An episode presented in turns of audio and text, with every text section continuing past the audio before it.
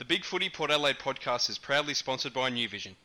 My team, kinda power. I love the power. Power, power. I love the power. Power, power. I love the power. Hi guys, and welcome to the Big Footy Port Adelaide podcast, a show about all things Port Adelaide Footy Club. I'm your host, as always, Macca19, and joining me as co-host, we got Fishing Rick. How are you, mate? Mac, uh, bloody good. What about you? Yeah, that's the way. Not too bad.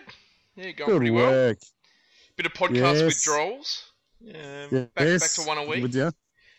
Yeah, well, I guess it gives us a bit more life again, doesn't it? It does, yes. No footy to watch on the weekends anymore. Mm, very sad. Very sad. It is sad. And back on the podcast, we've got Ross FC. How you going? Good mate, good. Great to have you back on. Thanks, and uh, I agree with Rick. It is. Uh, I do miss uh, watching the footy. Hopefully, we can hurry up with this trade period and get to round one. That's it. I do love off season just as much as uh, the footy itself. I love trades. I love the draft. All that sort of stuff. I think it's fantastic. Yep. Yeah, I just I just find it a bit repetitive though. It just seems it goes for so long and but nothing really happens and, It's all deadline yeah, day stuff. Yep. Yeah, Just shorten it and it'll be fine. Mm. but it's good media for the AFL, so I can see why they do it.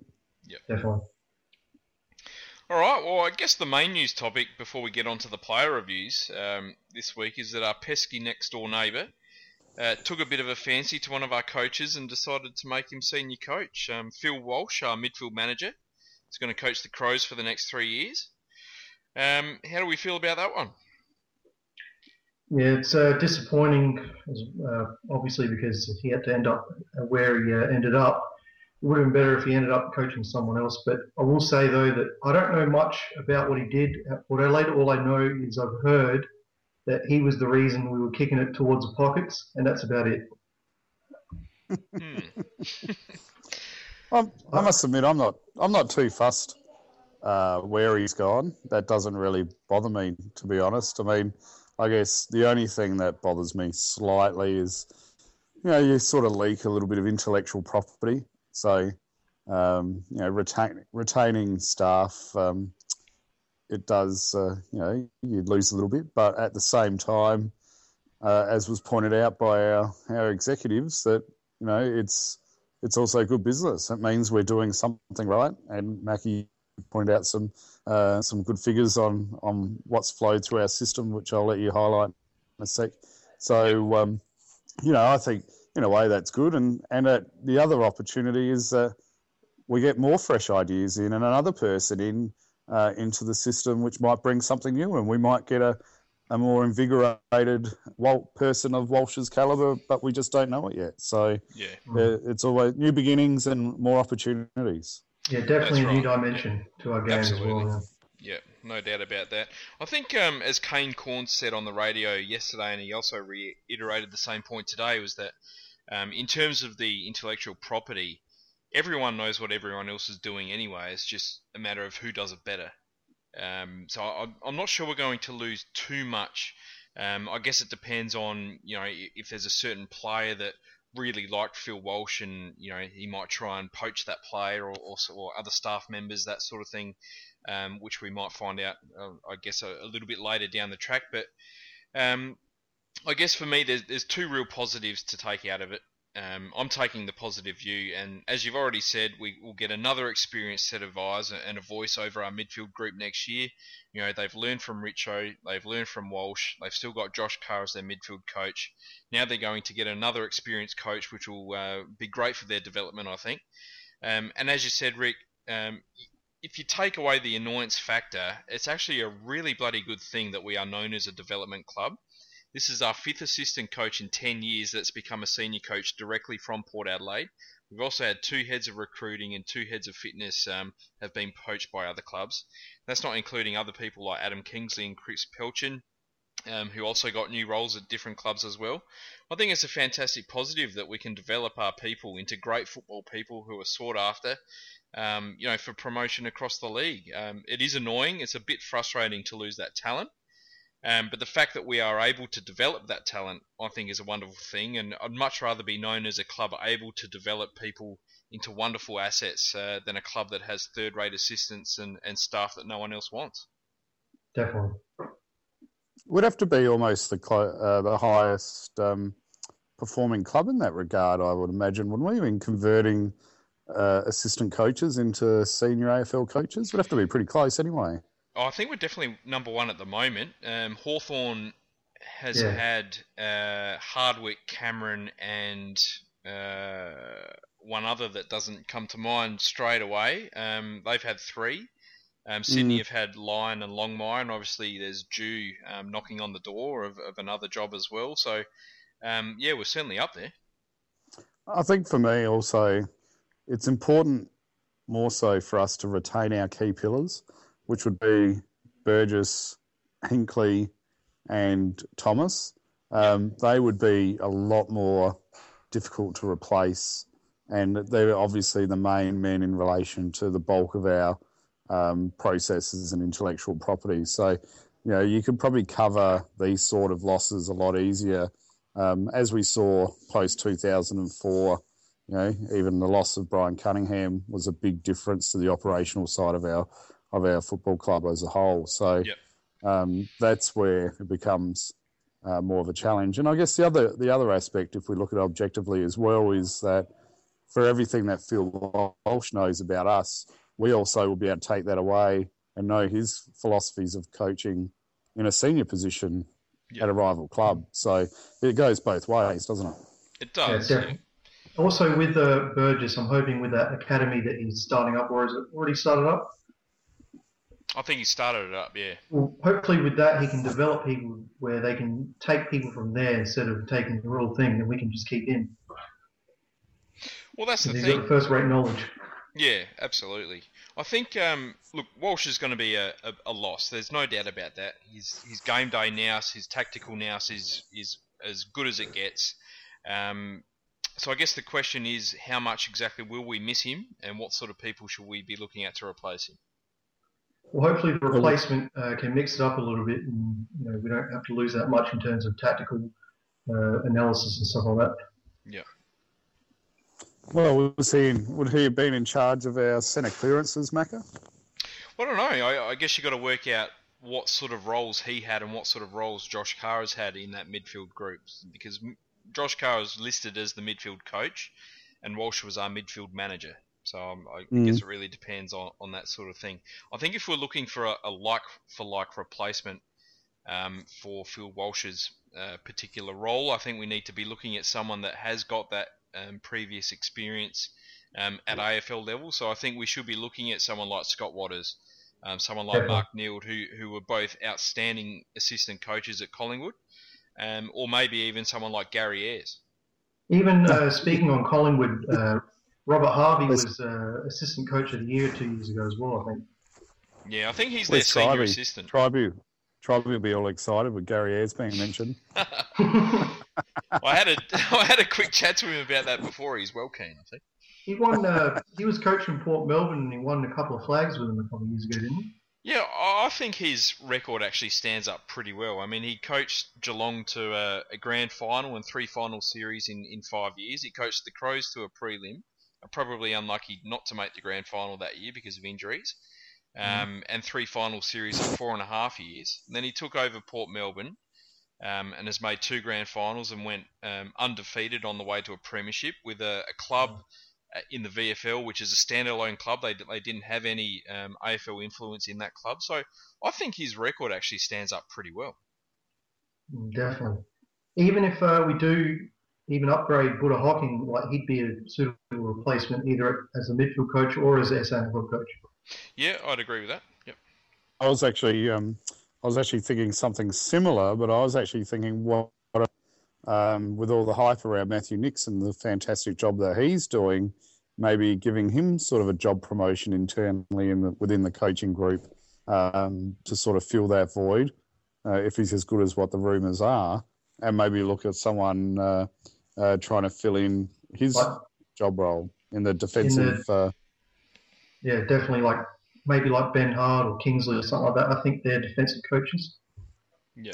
Yeah, well, you, that's can, right. you can I always mean, look at someone like Aaron Greaves, who's already in our system as well. He's, Yeah. he's the uh, development coach, uh, and he's like a, a part-time right coach as well. I think. Yeah. Mm, yeah, definitely. so that way we're, we're sort of promoting within and developing within and, and then getting a, you know, and I'm just picking a random name here. I think you brought up earlier, Macca, uh, on the forum, like Drew Bolton. Get Drew Bolton in uh, and start him as a as a line coach, and you know, and then have a healthy progression along the way. Yeah. Um, yeah, I mean, I don't know the capabilities and the skills of all these guys, obviously. So, uh, but that would that would also seem like a confident uh, move of the club if they if they went down that path as well. A- Another one that I wouldn't be um, uh, that I wouldn't mind doing would maybe be Nick Maxwell and make him our defensive line coach or an assistant line coach. Yeah, that's a decent idea. Mm. Just needs to Yeah. get a couple of years' experience somewhere and maybe pick him up. I'd say in a couple of years' time. Yeah. Is he in the market though, or is he in the media? I'm not too sure. He, he might be going down the media path. He's done a lot. I think of I saw him on Channel Seven. Yeah. So that that would be the big challenge. But I'm sure we'll find there's plenty of uh, retired places. I mean, you've even uh, players. You got uh, old Dom. Maybe he's uh, interested, but you never know. You never know. That's So, right. what what did you guys? Um, uh, I'm sure it's been seen. Uh, David Koch's comments this morning. Is it is it just a bit of tongue in cheek um, shooting one across the brow, bow of the rivals, um, uh, talking about you know us wanting to replicate Hawthorn and Geelong and and the Crows wanting to replicate Port Adelaide, or or did you think maybe he let his guard down a little bit there and maybe uh, wasn't as classy for one of his rare occasions? I actually think there was not much in it. Like he was simply saying that uh, Walsh departed the club, and the people around him. I'm not uh, sure what their names are, but they were pretty much spurring him on to say, did he have the coaching role at the Crows? And obviously was forced to admit it because he's on TV. Doesn't want to say no or anything. But yeah, he was just simply saying that uh, Walsh was uh, departing the club. Yeah, I don't know. It was probably something that didn't really need to be said, but in the end, you know, it's a little bit of a cheap shot. But you know, everyone will move on, won't they? They'll get over it. I'm sure. I'm sure it would have got double A outra- outraged. Oh, apparently it did. Yeah. No doubt. It's a little bit of trolling by Kochy, I reckon. But I mean, yeah. I mean, I mean, we've done some, we've done the right things if we're becoming uh, uh, a club that people want to follow. That's for sure. Oh, absolutely. Well, look, let's leave that there for now. It's a bit disappointing, but we'll all move on. Um, we'll talk about the best and fairest, uh, which Robbie Gray won by a record margin. He scored 398 votes. He was the runaway winner. Um, Travis Boak finished second. Kane Cornes finished uh, in the top three again for about the 50 millionth year in a row. Um, was there any real surprises with uh, with the leaderboard or anything like that? Well, definitely not Kane Cornes. He was not a surprise. I knew he'd be top three. Yep. And uh, Matthew Lobbe won the Coaches Award, which is uh, really deserves something for the work we put him through with uh, no backup whatsoever. I think we had one game. He had one game off with. Uh, we had Renouf come in as the carbon rod, and uh, then yeah, that's about it. That's the only help we got. I thought all the uh, all the awards were on the money. You know, Yeah. Ollie Wines, best under twenty one play. I mean, you couldn't argue with that. Yeah. Um, Brad Ebert in the community. You know, he's the face of Port Adelaide, bleeds for the club, and you know, Travis Boak winning uh, what we he won. Uh, Lobbe, Boss Robbie Gray. I think. Yeah, they all they all tick all the boxes. So.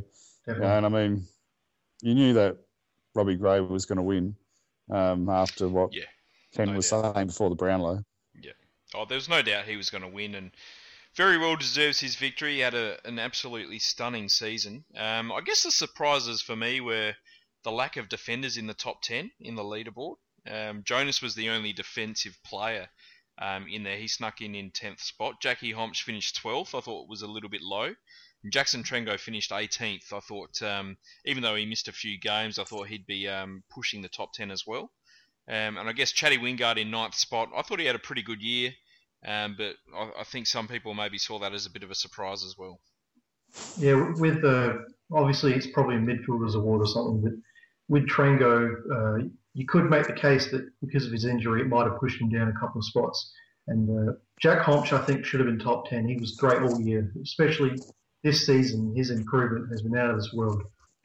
Look, let's talk about some uh, some trades. Uh, we we spoke at length about Paddy Ryder last week, um, but there's another player that's uh, requested a trade to Port Adelaide, which is Daniel Gorringe from Gold Coast. He's 22 years old. He's played 20 games.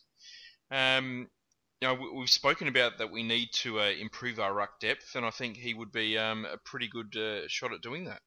From, from where he is at his at his stage of his career, I think he'd be thinking any AFL or, or SANFL, and definitely the SANFL for him is the better option. Him and Redden, if fit, uh, Redden uh, can be a good duo at SANFL level. I'd say Gorringe would be a forward, a forward right pinch hitting. I'd say at that time, and it'd be very good for him. uh, we we spoke about Gorringe last year, and we sort of decided that it wasn't really worth chasing. But if you look at his uh, his stats and the games that he's played uh, for his age, um, he is actually pretty comparable to most other rucks in the league at that same age. I mean, you look at Matthew Lobbe; he'd only played three games, uh, three pretty unimpressive games, and was struggling at SANFL level um, at the same age. Um, he's also very comparable to guys like Sam Jacobs, Hamish McIntosh, uh, Todd Goldstein, um, Warnock, Marich Hale. Um, you know, it, it, does take time for these ruckmen to develop. I do see though that uh, in the immediate future that he'll be more of a forward than a ruckman. Yep. But in maybe two, three years' time, he'd be staying. He'd be having long stints in the ruck, like Mitch Harvey has uh, had this season. I think the thing I like about Gorringe as well is the fact that he has played considerable football at centre half back um, in the, the NEAFL um, up north, um, w- mm-hmm. which is pretty similar to Ryder and obviously Trengove as well. So if he did end up coming to us, um, it, it, adds another string to our bow in terms of uh, flexibility. Yeah, sometimes I feel sorry for uh, Tom Clurey down back for him. lack of help. So what about Paddy Ryder, Macca? You've been I've been a bit out of action with the, the footy news a little bit. Have you been following the Paddy Ryder situation at all? A little bit. I mean, it's it, it's a, stalled a little bit, I guess. Um, I mean, Essendon are well within their right to expect uh, maybe a player in return, and we're well within our right to say get stuff. So, um, you know, I guess it's a little bit of a stalemate at the moment. I mean, they're expecting someone like Hamish Hartlett, which is just ridiculous, um, as well as our first round pick. So I don't know. I still think we'll be able to get it done for just our first round pick. I think the AFL might be able to sort of um, request that these sort of things go through so that things don't end up at court and it gets really messy. I'm hoping that they're bluffing in this situation because I've heard that they're also trying to get uh, Giles, which might go to the last minute. So hopefully, in the last, like early in the last day, that we can get this deal done, and then they can move on to their Giles trade. Mm. I, mean, it, me... it's just trade week. I mean, it's all bluster anyway. I mean, you know, you make a, a, suggestion and the other club says, "Nah, that's rubbish," and they make a suggestion, "Nah, that's too much," and you just sort of whittle it down, and you know, in, in six or seven days' time, you know, the trade will get done anyway. Hmm. We seem to be caught up with being the club though that gets tied into these lengthy trade negotiations, which then seems to stall the rest of our trade week. It would be nice just to have a, a fluid process once in a while where we uh, it's yep. just a nice agreeable trade early on, which then allows us to focus on potential other trades. Um, but yeah, I mean, I didn't like the Essendon's uh, list manager's ex- explanation of, oh, well, he finished seventh in our best and fairest, so we'll take your seventh in your best and fairest. I mean, what sort of childish rubbish are we talking about here? How's that any analogy on on how to do a trade? Yeah, sounds like a guy that doesn't even want to do a trade at all, in my opinion. Yeah, I wouldn't surprise me if it goes to the last minute. Um, this one, I think Essendon will sort of hold off, and they're known for being sort of pricks at the uh, at the trade table. And as mentioned on radio yesterday, I think there's quite a few clubs that just outright refuse to deal with Essendon anymore. Yeah, I've heard uh, from Terry Wallace that Adelaide and Essendon are the worst teams to deal with, apparently. Mm. and uh, did you see the, the dagger in uh, the dual Port Adelaide Football Club supporters where uh, Levi Greenwood has uh, requested to be traded to Collingwood. Oh, wow. Disappointing. Disappointing. I, I really like Greenwood, and I would have loved him to have come home, but I guess we're uh, we're probably not really interested in his type of player. But I think he'll do well at Collingwood. I was hoping he'd stay for another year, and then uh, maybe like the next year we could uh, pick him up. But I doubt it's going to happen now. No, Well, Did, No. Didn't he finish second in their best and fairest? equal, Equal second. second. Yeah. Yep. Yeah. I mean, So Collingwood equal- have offered him a four-year deal for four hundred and fifty thousand dollars a a year, I think. So it's it's quite a big Why deal not? for Greenwood. You can't say no to that. Apparently, I mean- North Melbourne's coach uh, doesn't actually rate him as highly as uh, Collingwood do, which he got an offer that was below Collingwood as well. So Yep. I mean, to me, I think if we were to pursue him, he would really be taking Kane Cornes' spot in the side. I would imagine. yeah, I reckon we can groom uh, Calhoun for that anyway. Yeah. Yeah. Well, Cornes Look, I, was. I'm uh, pretty happy if we just go for Ryder and Gorringe um, this trade Yeah. period, and I don't know what that means for Luke Loudon. There, there was a lot of talk that we were very interested in him, so I don't know if that's been put on the back burner because of Gorringe. If we uh, throw in our second rounder somehow in the deal for Ryder, which probably won't get us Gorringe anymore, then I, I think uh, that third rounder for Loudon could happen. But Yeah. yeah, only if uh, something happens, something wrong happens in this whole trade period, then we'll probably get. Look, for all the love, plan. the love and lore of Pat Ryder, I'm not willing to throw the, uh, the kitchen sink out for him. And I think our first round pick is fair um, because until this season uh, just finished, he wasn't that great. And he's had a reasonable season. wasn't uh, spectacular if you look at his BNF result, but and who's who knows what he's going to deliver next year. I mean, we don't have a huge form line to go by of consistency that he's going to be, um, you know, the panacea to all our problems. So it's, um, yeah, I just don't want to overcommit, and you know, I don't, I don't want to spoil our midfield depth either. I know as a footy club we've always got to be improving, but we've still got a young midfield, but a performing midfield. So I don't see the reason why we need to look at even disbanding or disjoining that. It's growing organically well enough. So, and there's plenty of options out there for us. So, you know, if Ryder's not the one, well, then he's not the one, and, and then we move on to uh, the next potential player. I know the negotiators on our club, the list managers and stuff, they're trying to be nice by uh, doing an ethical trade. But, you know, I think if the roles were reversed and Essendon were put in the situation we're in, I think they probably would have screwed us over and, and uh, Ryder would have gone out of his contract already. All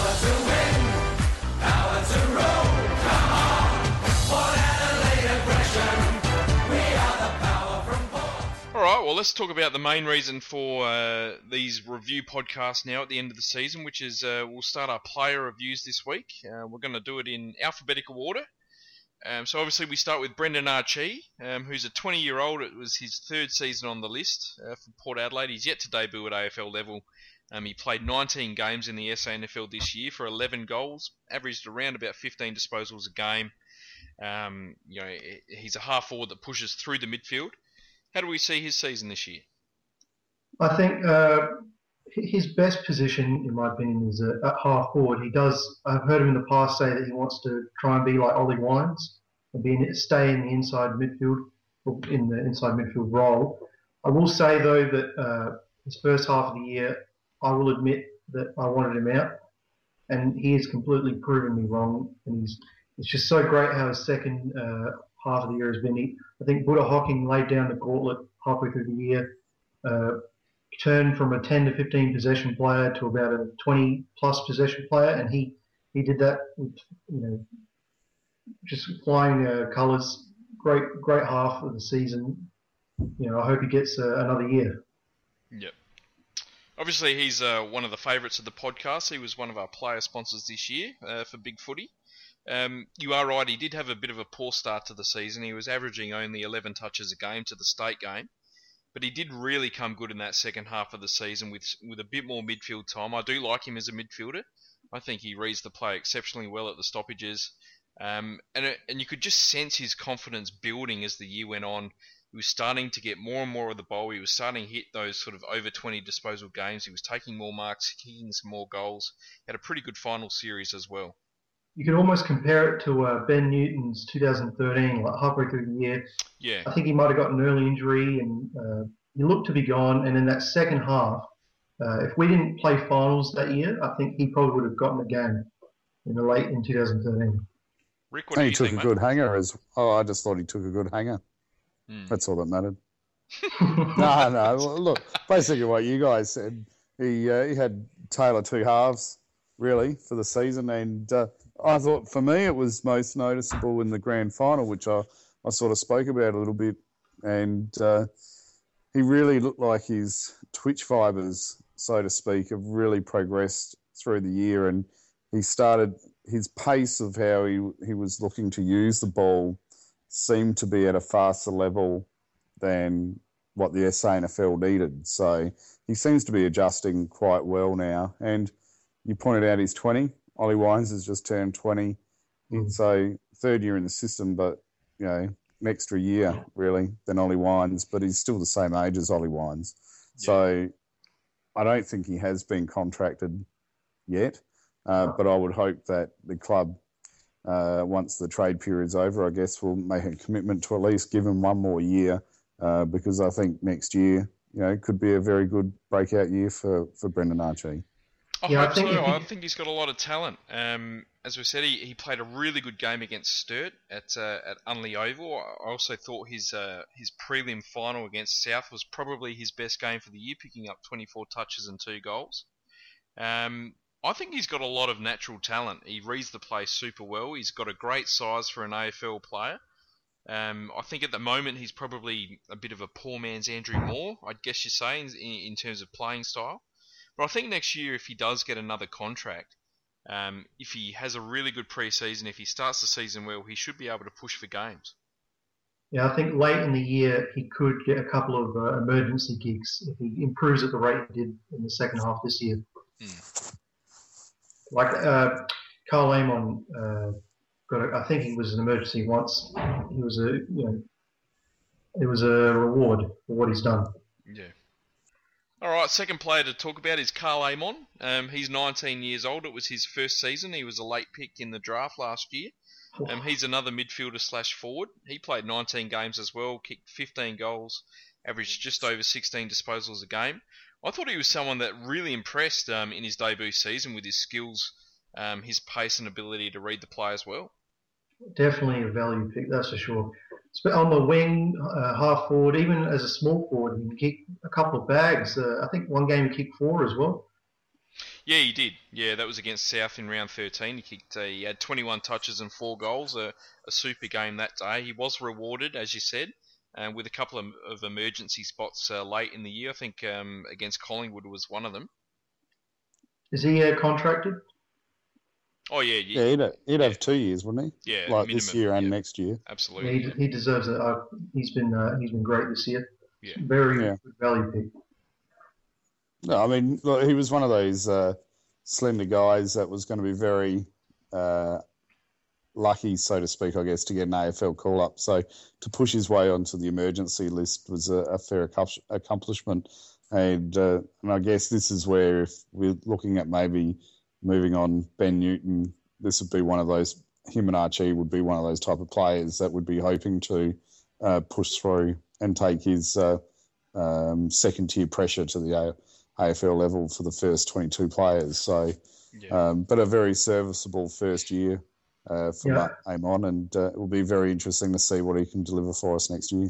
Look, he, he was another that I didn't really have many um, expectations of. I thought, you know, he was pretty small. You know, these sorts of players can sometimes take a couple of years to develop, but and, and he did have a quite a slow start to the season. It did take him probably uh, four to six weeks to, to really find his his niche, but he, he really did find um, a, a good sort of role in that SANFL team as that sort of wingman.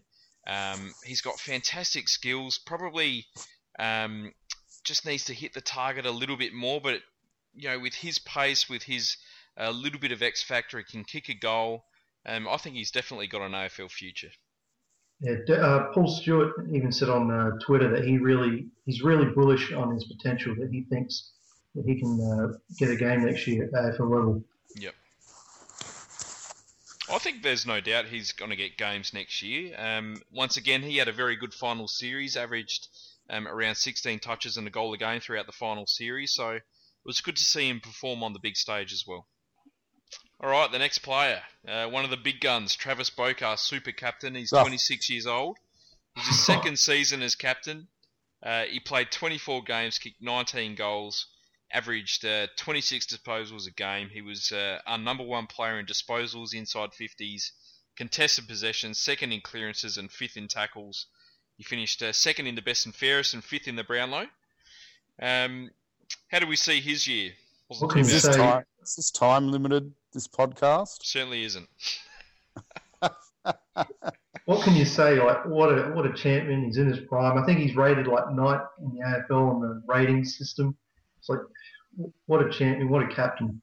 I think he might be the best captain we've ever had on at AFL level. Oh, come on, steady on. Oh, I've made that call a couple of times. I, I do Hey, like that call. I do like starts that call. sounding like Craig. Bloody hell. Fair of his. Wait till let's wait to the end of his career, and then I'll have judge. no I'll have no doubt that at the end of his career, it won't even be an argument.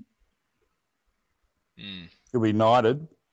It won't even be an argument that he'll be the No. best captain. Well, it could be, could be, but I mean, look, I you know, it makes takes me back to 2012.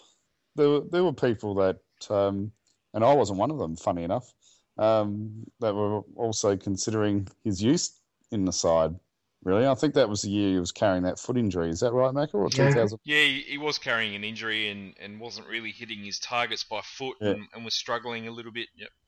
Was it So ankle or heel? I thought it was. I thought it was the inside of his um, um, base of his foot, like his Yeah. All right. that plantar fascia or whatever it is. I think he was out for a month or something, wasn't he? Yeah, Mhm. but then even after that, he must have been injured and been playing on painkillers because he was even looking like he was kicking a football like with a numb.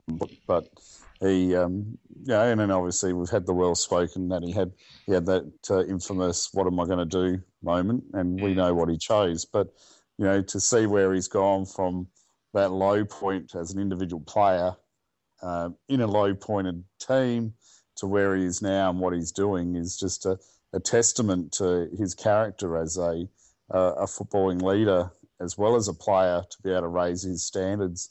And uh, even though he's getting close to his ceiling, I think he's still got a long way to go um, in relation to now his consistency. I think he can still up it another level, and uh, it'll be scary if he can actually deliver on that. I would I would imagine for a lot of I teams.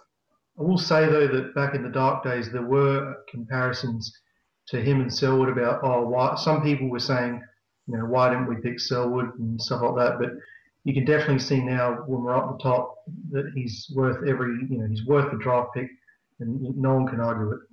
No, absolutely. Um, here's a question: Was he better in 2013 or 2014? Uh, I'd say 13. Same with Wingard. But he didn't. He, Wingard, uh, you know, he had a good season this year, but it was down in form a lot. But Boak was maybe just a tiny bit down, not not much. See, I I reckon, I reckon it's super close. It's super, super Mm. close. Last year, he single-handedly got us over the line with those huge last quarters against uh, Adelaide twice, I think it was, against West Coast, against Collingwood. Um, this year, he's he just dominated games from the get-go, and in big games as well. You know, he had three Brownlow votes against Geelong.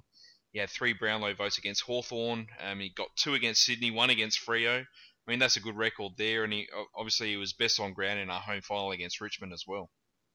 And we don't want him to have to carry the team on the back, uh, on his back. It's not healthy. Um, so if the player, if he's lifting the players around him to at a level, well, then he's doing his job as captain. And if we're not noticing what he's doing as much, even though he's doing it, uh, again, kudos to him as captain. And I remember the talk about who was better, Luke Hodge or Chris Judd. Now, when you're reflecting on the end of their careers, who who would people be arguing is the better draft pick now? So, uh, both young players, still a lot of water to go under that bridge in relation to uh, who end up being the better player But Yep. both players are fantastic players in their own right. Mm. He's just such a great leader. I love Boki. He's just a great player. Pure Mm. Port Adelaide, I reckon. Definitely. He is. He, epit- he epitomises what a Port Adelaide captain, captain is. And the, to me, if I think Port Adelaide and cap, the first thing I think of is selfless. And uh, he's definitely that.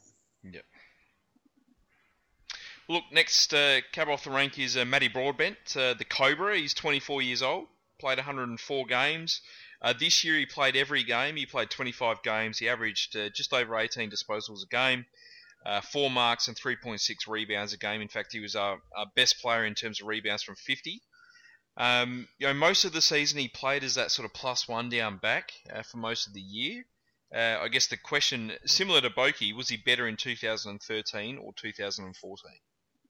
I think he was slightly better this year. I like uh, how he was 30th best in the AFL according to Sheehan, Yeah. but uh, which was a surprise. But he, uh, in my opinion, his best spot on the ground is mopping up as that plus one in the back pocket, uh, giving the ball off. Also uh, with the kickouts as well, giving it to Lobbe, giving it to Westhoff, maybe potentially Ryder.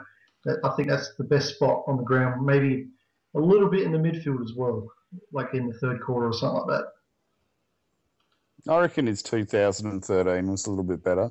But Mm. that's because I think he wasn't respected as much by the opposition and was able to get away with his his own game a little bit more. He got a lot more attention this year because did. uh, I yeah. think the Brisbane game showed you just can't let him run wild and get 35 possessions and do whatever he wants because he, with such a penetrating kick um, and the ability to rebound, as you pointed out, he can do too much damage. And Yeah. that's where he's forming a great nucleus of a of a defensive uh, unit there. Uh, when you throw in the players like O'Shea and Jasper Pittard collectively as a defensive unit, they're going to be very offensive with their ball movements. So, but uh, I mean, he's still developing nicely, and I, I agree, Ross. I think he's got an ability to be able to, now that his body is mature, to impact in the midfield rotations as well. And um, I think that happened in was it the Hawthorn game? Yeah, I think near the end, but not right at the end. Probably like late third, I'd say. Yeah. Spent Yeah. a bit of time. Yeah, so he's got that physical body now uh, to be able to go into the midfield and exert some influence there as well, but then come back to the defence and provide that steady head when need be. So, you know, he's taken a he- while. He, did come third in our best and fairest playing as a pure midfielder in 2012, so he, he That was definitely it. can play that role. So Yeah. 2012, that was uh, the breakout year, wasn't it? That was his breakout year, yeah. Um, I probably thought he was a, a tiny bit better last year than he was this year. I think he was certainly more consistent last year. I thought he had a brilliant first half of the year, and, and I can understand why someone like Sheehan would consider him uh, maybe 30th best player in the AFL if he did see his first half of the year. But um, I actually had him in the All Australian side halfway through the year, but I thought he did fall away pretty badly once clubs sort of worked out that they need to sort of spend some more attention on him, man him up a little bit. Um, and, I- and I thought it took him, you know, probably three or four weeks to adjust to that um, after the halfway mark of the season. I think probably my main criticism of him is that he needs to have some better positioning in that defensive 50. I think he gets caught in no man's land a little bit, um, where he's neither sort of the third man up providing the spoil or the mark, um, or providing that dash and carry. He sort of gets stuck in between a little bit. I do notice on the opposition boards uh, leading up to some games that people do mention that uh, Broadbent should get a bit of attention in uh, their forward lines. That he gets tagged a little bit, Mm. which you know, I don't really uh, don't really see that happening sometimes. I don't notice it, but he does get the attention. Do we still see him playing that role, that sort of uh, plus one in defense role next year? Yep. Well, I guess who else is going to play it? O'Shea. O'Shea. Mm. Yeah, Jasper. I guess it depends on how badly we need him in the uh, uh, the midfield. I think that we've got it. We've got his spot covered in the midfield at the moment. So, yeah, um, you know, it could be if we don't need him as that plus one, he could be in a bit of trouble. Mm. I I think guess. uh, So- Colquhoun does pretty well in that role, but I'm not sure if he'll get uh, as many games early in the year as I think because of his leg. No. Yeah, it'll it'll probably take him a, a, couple of months to uh, to get back into the swing of things. I would think. Yep. On to the next player, someone that we could probably spend an entire podcast talking about. Uh, Yep. Big Johnny Butcher, the future, possibly the past. You never know. Uh, he's 22 years old. He's played uh, 23 games as a key position forward this year. He played the first three games at AFL level, kicked two goals, took 13 marks, uh, was dropped and wasn't seen again after that. He played 16 games in the SANFL and kicked 32 goals, took 79 marks. Um, what a season it was for Johnny Butcher, full of highs and lows. Um, it was his first full pre-season. He played the first three games. He was dropped and he wasn't seen again. Can I ask you boys a question here? Mm. How old's Dan Gorringe? 22, 22, And how old's John Butcher? 23, I think. 22, I think. Oh, Could be Okay, so 23, actually. Yeah. How how tall's Gorringe? Two hundred centimeters. Yep. about that. And how how tall's Butcher? 197, I think. 197. So I guess we know That's what his weaknesses are, but why are we, some of us as supporters, so critical and scathing and willing to burn him off already? But then at the same time, we're willing to look at someone like Dan Gorringe and go, well, he's still young, still developing, um, and they take time as a tall player. So, I mean, if, if we were looking as Butcher as a ruckman, we might be more to, to give him more time to develop. But because we're looking at him as a forward, we have this unhealthy obsession that he should be kicking 50 goals a season. Um, I don't know, just putting that out there. I, I think what it is is uh, because he kicked those bags a couple of years ago, that there's been so much hype around him, and because he hasn't reached you know that potential that we've all thought he would at the moment, he still can. But uh, But because that's of not that, his fault.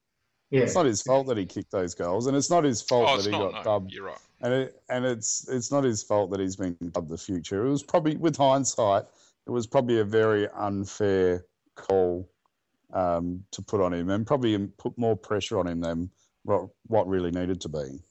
yeah, I think he kicked probably like one or two goals in those in those games. You know, there wouldn't be so much hype around him, and there wouldn't be so many disappointed people. Yeah. Well, I the- think it's, it's obviously there's there's reasons why people think he's been a little bit disappointing. Obviously, his consistency is is something that gets talked about. You know, one week he'll kick five goals, the next week he can't get a kick. Um, obviously, his skills um, have been much talked about. Um, whether he can actually judge um, his leading um, and the ball coming in from further upfield um, correctly is something that's been um, widely talked about. I don't know. I, I- think we all hold out some real hope for Butcher. We all want him to succeed. He's a great bloke. He's got some great attributes to his game. Um, it's just whether or not he's actually going to ever put them together or not. Yeah, as it stands, he's got another year on his contract as well. So if he doesn't uh, somehow find a trade, we have to stick with him, and we have to hope that he comes good in the next year as well. Yeah.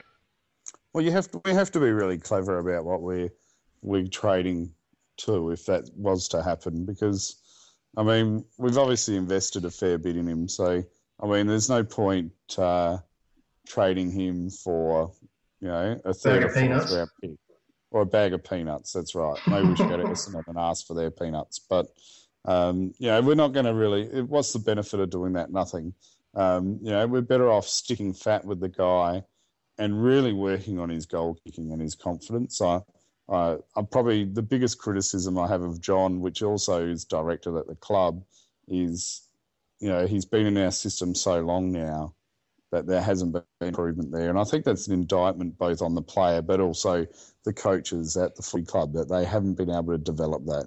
And I don't know if it is just because of his injuries and surely we're a professional enough organisation that we should have been able to develop some sort of structure and routine uh, to sort of facilitate improvement there, and that just doesn't seem visible as a supporter.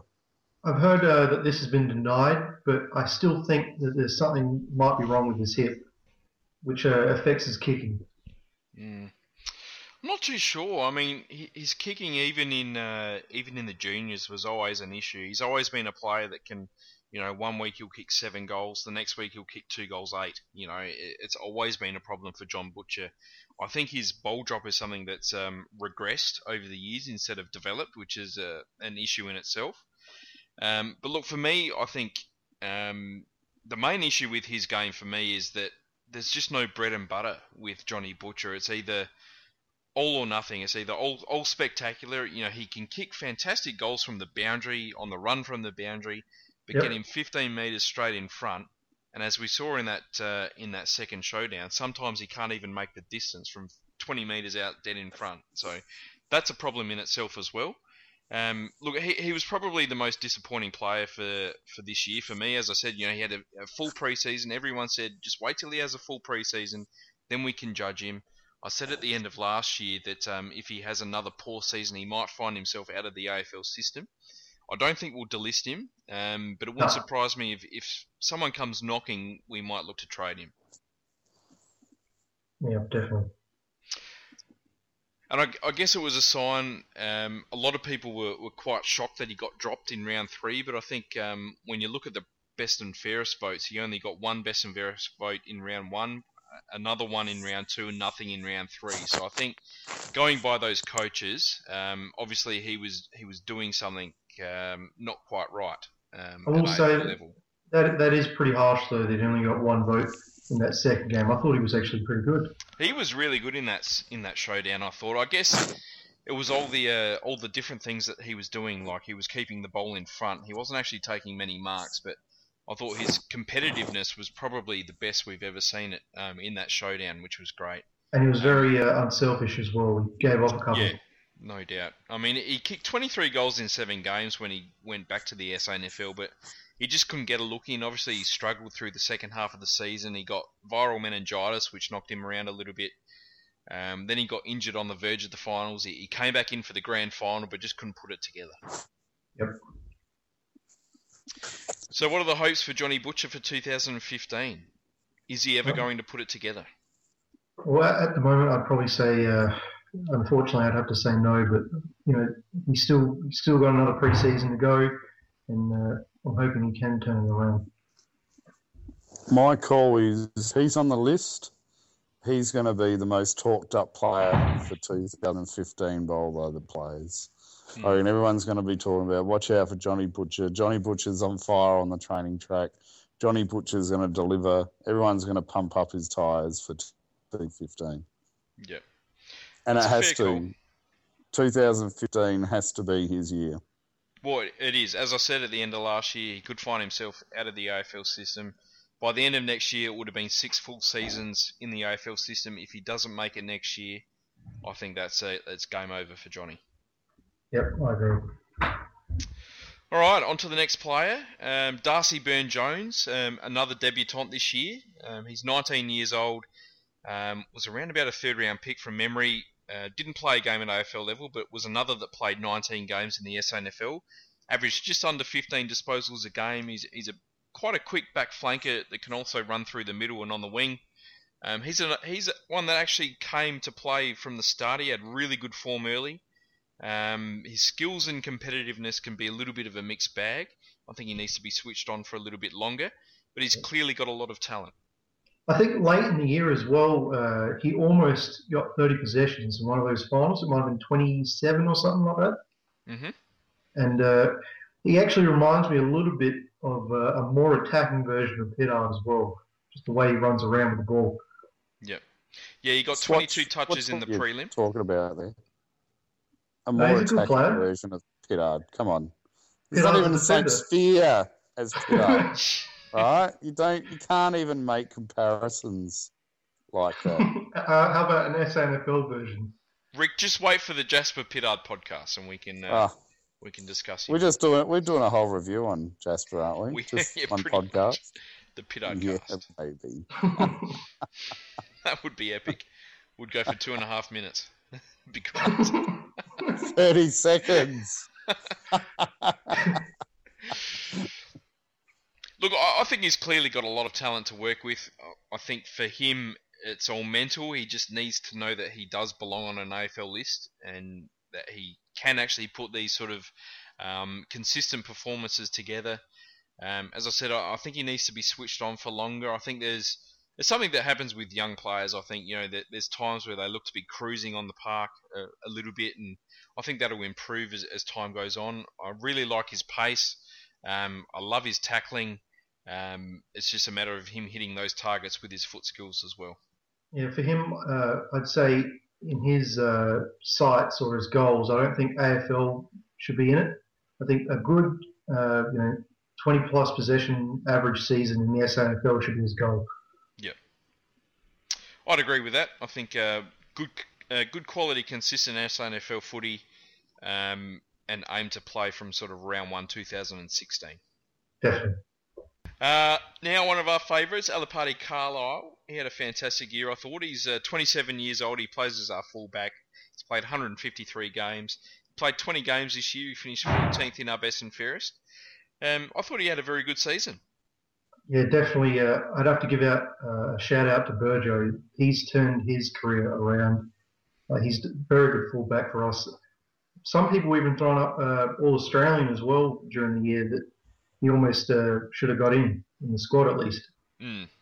I think we could argue that you're robbing Alipate credit for turning his own career around with the guidance of Burgess. Was, yeah, Um, exactly. Yep.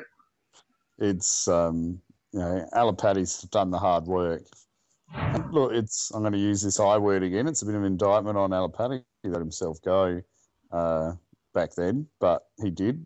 He learnt from his mistakes and he turned it around and, and he put in a blistering uh, 2014, I thought, and nothing better than his preliminary final against Hawthorn. I thought that game from him was fantastic. He Yeah. um, he was a general back there, and uh, he kept running the lines, and that was the feature for me for him all year. His dare to run the lines, and uh, that's a Port Adelaide fullback to me. What was uh, the injury that he got halfway through the year? Uh, Hamstring, wasn't it? Yep. I reckon when he when he came back, I think he actually came back a, a few weeks too early, and he really uh, like the way he was running, like you could tell that he was a bit uh, underdone. And uh, I think it's great that he you know really wanted to come back and slot back into the team. His last two seasons, he's definitely become the player that he always looked like becoming um, as, as a younger player, sort of around when he was sort of 20, 21 years old. Um, he had a few down years there um, across the sort of Primus era, but I think we all um, sort of scratched our head how he got a four-year deal um, at the end of the Primus era. But look, he's um, he's repaid that faith in spades. I think he had a bloody good year this year. Um, he kept players like uh, Kennedy, Pavlich, Hale, Waite, and Podsiadly to one goal. Also kept Pavlich goalless once, as well as Liam Jones and Tom Lee. Um, I, I think probably the only two players he struggled with was uh, was Travis Cloke and Jarryd Roughead. E- even though I thought he did play a pretty good uh, prelim final, his opponent did kick six goals. Yep. Yeah, but Ruffy wasn't always his oppo- an opponent.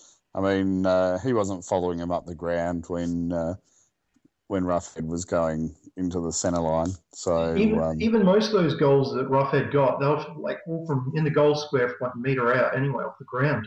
Yeah, or a shank shin kick that just bobbles through. Yeah. I love when he storms uh, through centre half back and just knocks over a couple of people and kicks it to centre half forward. That's forward. exactly right. mm. The Port Adelaide line busting fullback that we've all grown up watching over the years and even generations. The courage to take the game on and uh, and create run and carry. I mean, no better than uh, the great Roger Delaney used to do in the eighties and nineties. channeling Um, Roger just with more. That's head. exactly right. Channeling Roger. That could be another podcast. That one. All right, the last player for this podcast, um, the great Dominic Cassisi, 31 years old, played 228 games. Obviously, he retired mid-year. He played 13 games this year, finished 22nd in the best and fairest, 13.8 disposals and three and a half tackles a game. What a fantastic career for Dom Cassisi. Great servant of the club. And uh, I think mid year when he did retire, I reckon it was his uh, his call. He wanted uh, you know the players themselves to you know try and win the premiership, and uh, he didn't want to hold them back. And I think one of my memories of Dom was uh, last year at, uh, at AAMI Stadium against Sydney. He got completely punted in the head. I thought his head fell off, Mm. and he just got up straight away and dived on the ball like nothing happened. And just the courage in that man, it's just I can't believe it. Yeah, that was probably his best game last year. And look, I thought he, he had a very good start to the season. I thought his best games came in the first half of the year, where he was really good against the Crows in round two, really good against Brisbane in round four, and also backed that up um, in round five against West Coast. Um, obviously, he slowed down as the season went on. He, he missed a few games um, with, uh, I guess, fatigue, and in the end, he retired. His body couldn't keep up anymore, and you know, he's just been such a great player. And he, he did slow down in recent years, but he was such an important player um, at his peak, and obviously, he was a, a former club captain as well. Definitely. And he went out like a classy captain. Hmm. Again, selfless. He made a selfless decision for the footy club and the team, and you can't ask for any more than that. And he played a selfless brand of football for the whole time that he was at the uh, footy club. Know, he could have played an accumulating possession game, and he did at times, but then other times he played that negating, hard-working, stopping style, which he we needed him to do when we had the better players in the side. So Yep. he did it all. But it was clear that Father Time was uh, catching up with him, and you know it happens to all footy players. So there's nothing disrespectful about saying that, but at least he had the grace to be able to call the shots and identify it and go out on his own terms. So you got to Yeah. respect Yeah. it. That's it. I mean, he, he was a great inside midfielder. He, he he was a clearance king. You know, he was a hard tackler. He always won the hard ball. But as you said, Rick, he could always do a, a very good defensive job, and no more than in the uh, in the 2004 grand final where he went on to Jason Ackermanis in the in the second half and really shut him out of the game.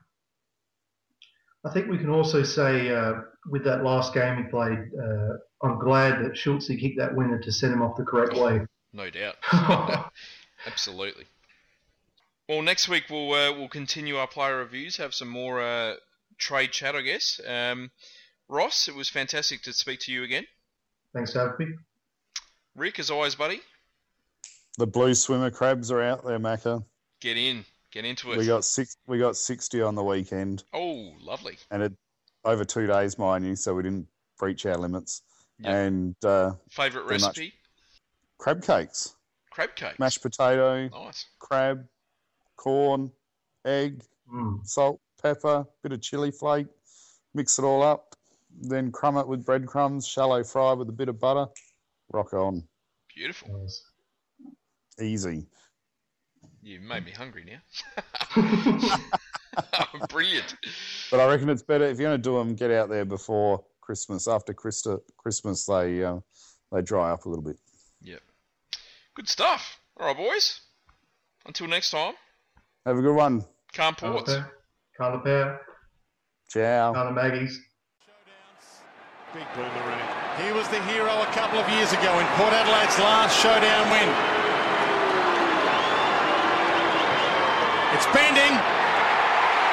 It's an old-time classic.